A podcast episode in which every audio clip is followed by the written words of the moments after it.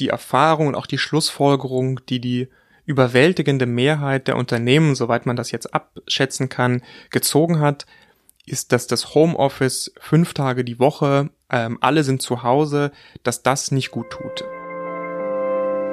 Hinter der Geschichte. Der wöchentliche Podcast für Freunde der Zeit. Herzlich willkommen zum Podcast Hinter der Geschichte. Hier lassen wir Sie jede Woche hinter die Kulissen der Zeit blicken und stellen Ihnen die Köpfe hinter der Zeitung vor. Mein Name ist Lennart Schneider aus dem Team der Freunde der Zeit. Normalerweise produziere ich diesen Podcast nur, aber diese Woche habe ich mich mal entschieden, auch eine Episode zu moderieren. Zu Gast ist heute Simon Kerbusk, der stellvertretende Ressortleiter des Wirtschaftsressorts hier bei der Zeit, und wir wollen über die aktuelle Titelgeschichte sprechen. Wir treffen uns hier bei mir im Büro für die Aufnahme und normalerweise wäre das ja gar nicht der Rede wert, aber im Moment ist das durchaus was Besonderes, weil wir bei der Zeit sind, so wie etwa ein Drittel der deutschen Arbeitnehmer, größtenteils im Homeoffice. Das heißt, dass wir uns heute mal im Helmut Schmidt Haus treffen, ist durchaus eine Ausnahme. Simon, in der aktuellen Titelgeschichte äh, habt ihr das Thema Homeoffice beleuchtet und habt auch mal die, die Schattenseiten, aber auch das Positive hervorgehoben. Wie ist so dein Eindruck? Ihr habt ja mit vielen äh, Arbeitnehmern gesprochen, auch Arbeitgebern und auch viele Studien untersucht. Wie kommen die Deutschen mit dem Homeoffice klar?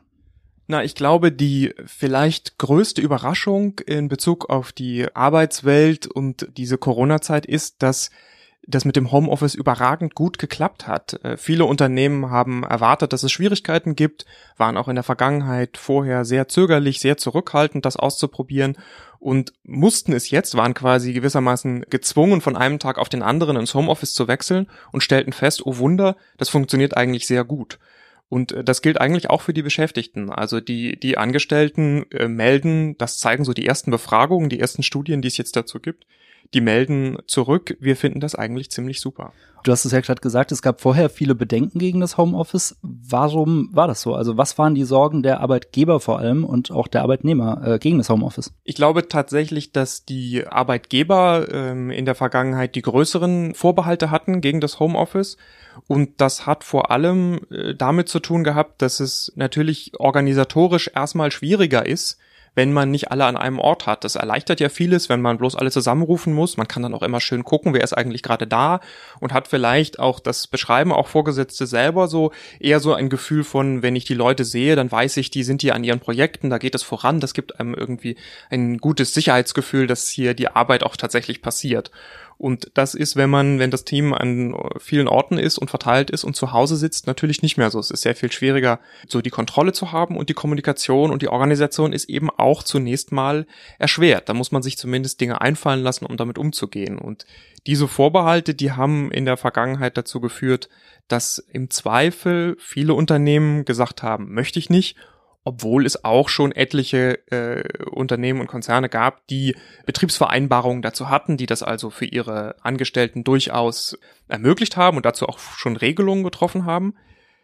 Da muss man dann allerdings auch sagen, viele haben es noch nicht wahrgenommen und das hat vielleicht auch ein bisschen damit zu tun, dass wir in Deutschland äh, so eine Präsenzkultur haben, also es wird irgendwie davon ausgegangen, dass man äh, besonders engagiert und besonders eifrig ist bei der Arbeit, wenn man eben auch im Büro sitzt und Leute, die ähm, sich engagiert zeigen wollen und die vielleicht auch noch was vorhaben im Beruf, die wollen eben das im Zweifel auch demonstrieren und haben dann unter Umständen auch mal gesagt, ach von dem Homeoffice, da lasse ich mal lieber die Finger von, das ist irgendwie was für Leute, die Kinder betreuen müssen oder Angehörige versorgen und mit sowas, äh, davon bin ich ja unbelastet, ich kriege das schon irgendwie alles hin.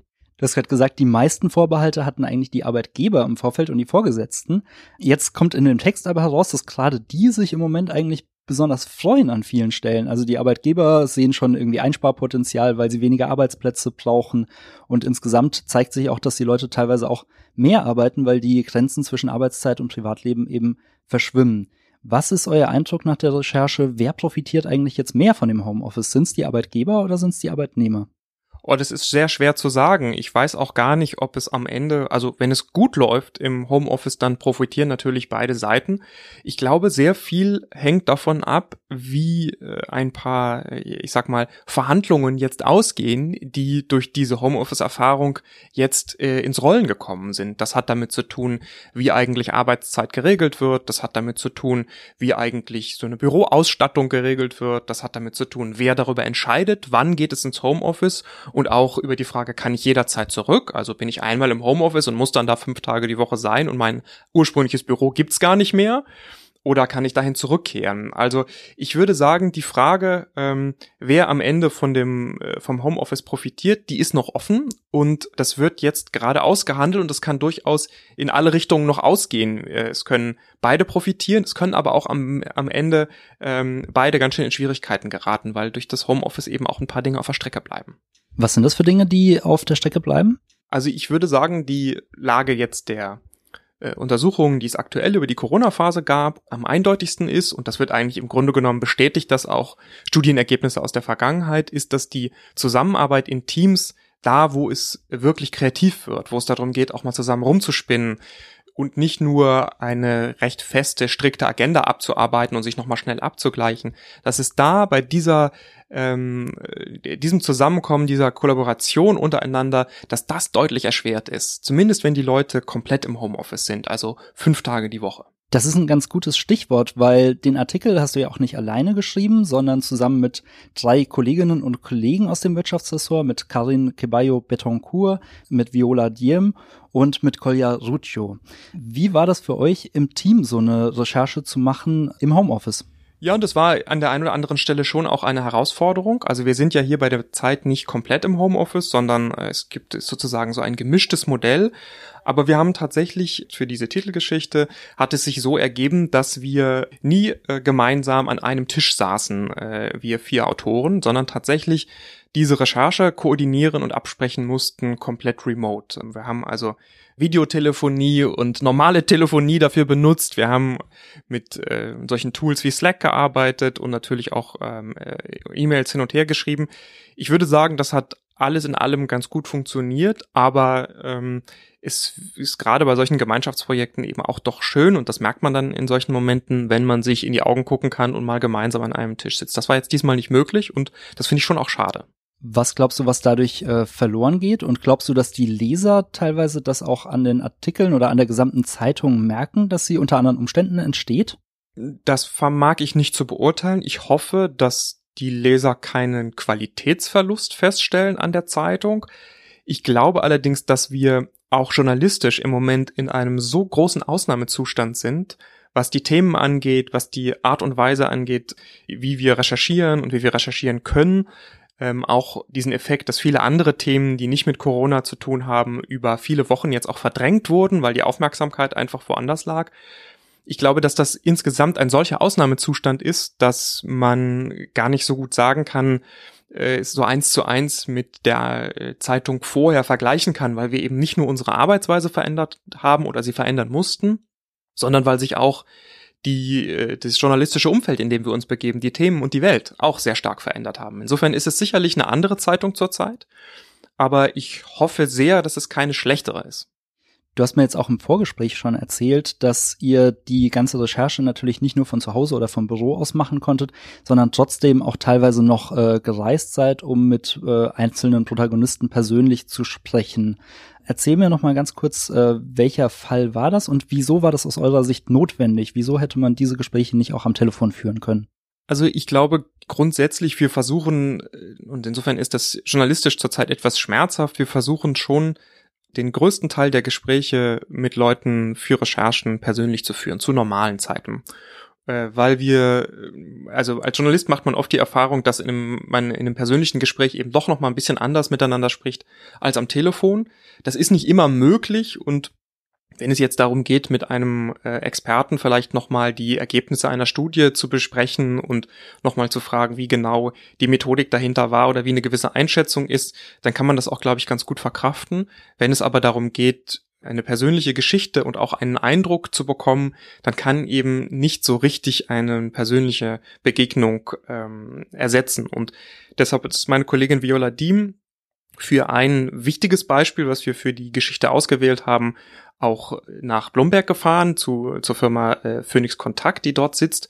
Und die ist ähm, letztlich so ein Beispiel dafür für eine Firma, die in der Vor-Corona-Zeit sehr, sehr skeptisch war gegenüber dem Homeoffice und jetzt im Grunde genommen durch diese Erfahrung ganz neu ins Nachdenken gekommen ist. Und Viola hat dann äh, den Firmensitz besucht und war aber auch bei einer äh, Mitarbeiterin im Homeoffice und ist quasi stand mit ihr im Dachgeschoss und hat sich das angeguckt, einfach um diesen unmittelbaren Eindruck zu bekommen. Das ist ein Beispiel, was eine wichtige Rolle spielt und wir haben es deshalb ausgewählt, weil wir bei äh, Geschichten über die Zukunft der Arbeitswelt die drehen sich sehr häufig um Startups. Da wird geht's dann darum, Startups, die äh, die Vier-Tage-Woche einführen oder die gemeinschaftlich über Gehälter abstimmen oder die Hierarchien abgeschafft haben.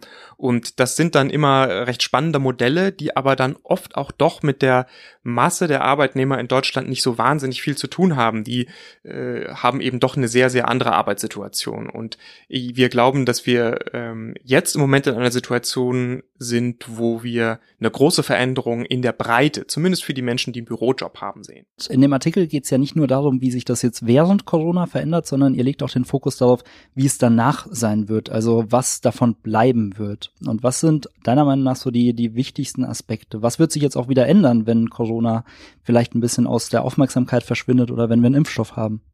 Also ich glaube, das ist die Erfahrung und auch die Schlussfolgerung, die die überwältigende Mehrheit der Unternehmen, soweit man das jetzt abschätzen kann, gezogen hat, ist, dass das Homeoffice fünf Tage die Woche, ähm, alle sind zu Hause, dass das nicht gut tut. Vorwiegend, weil dann diese äh, das gemeinsame Arbeiten miteinander, auch die persönliche Begegnung, auch das äh, drumherum, damit meine ich äh, Bürokollegen als Freunde kennenzulernen, also mehr dieser soziale Aspekt der Arbeit, dass all das sehr stark verloren geht, wenn man eben dann doch die ganze Arbeitswoche zu Hause sitzt.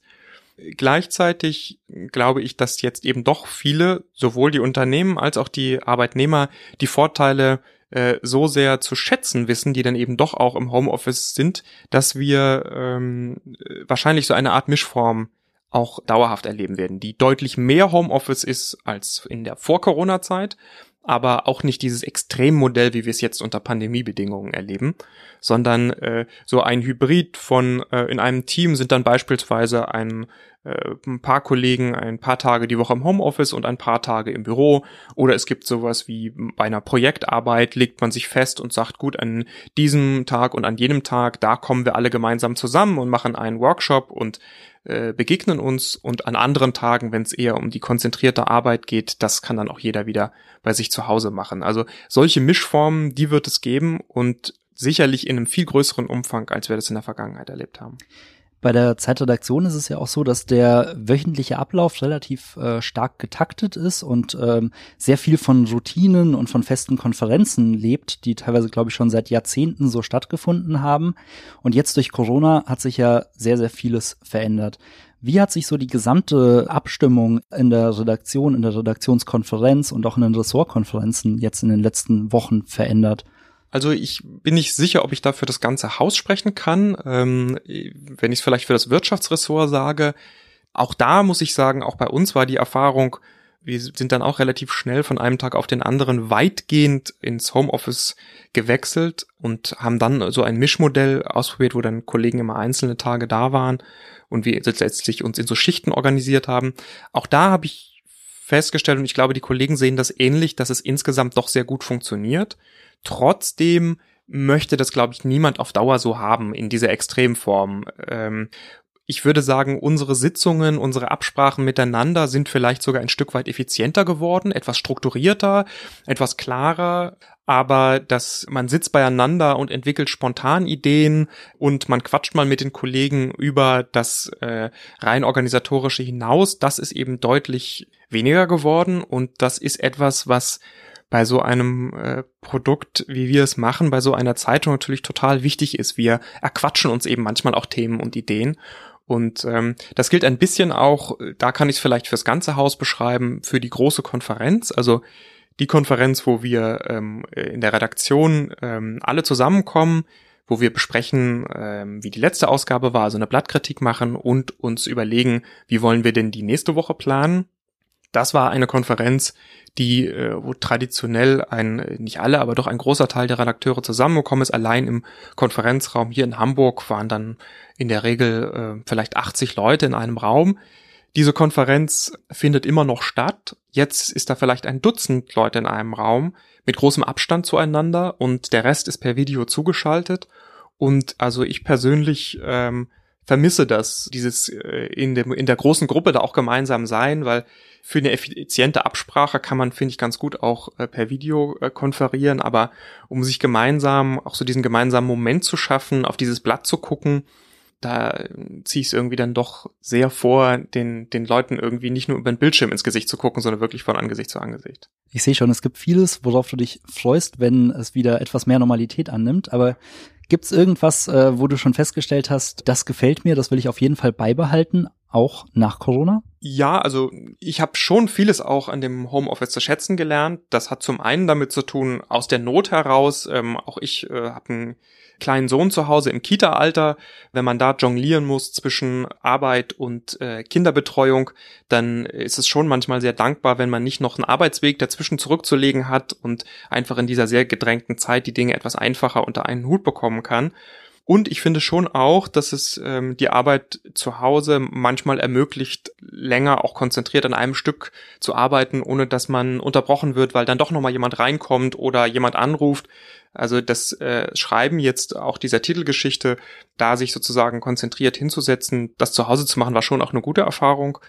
Ähm, insofern Elemente davon äh, gerne beibehalten, aber insgesamt hoffe ich doch, dass ich an vielen Tagen dann auch wieder ins Büro zurückkommen kann.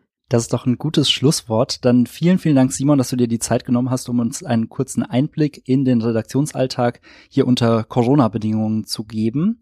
Am Schluss noch ein kurzer Werbeblock auch in eigener Sache. Falls Sie noch mehr hinter der Geschichte Aspekte erfahren wollen, dann äh, schauen Sie doch gerne mal auf unsere Seite www.freunde.zeit.de, denn im Moment veranstalten wir fast jede Woche ein digitales Live-Event, wo Sie mit Zeitredakteurinnen und Redakteuren chatten können, Fragen stellen können und auch da nochmal Einblicke bekommen können. Der nächste Termin ist nächste Woche mit unserer Amerika-Korrespondentin Kerstin Kohlenberg, die nochmal einen Blick hinter die Kulissen der Recherchen zu Black Lives Matter geben wird. Wenn Ihnen dieser Podcast gefallen hat, dann freuen wir uns, wenn Sie uns eine gute Bewertung bei iTunes geben, weil das hilft anderen Leuten, diesen Podcast zu entdecken und erzählen Sie auch gerne davon. Wir freuen uns über jeden zusätzlichen Hörer. Damit vielen Dank auch für Ihre Aufmerksamkeit und wir hören uns nächste Woche wieder. Tschüss!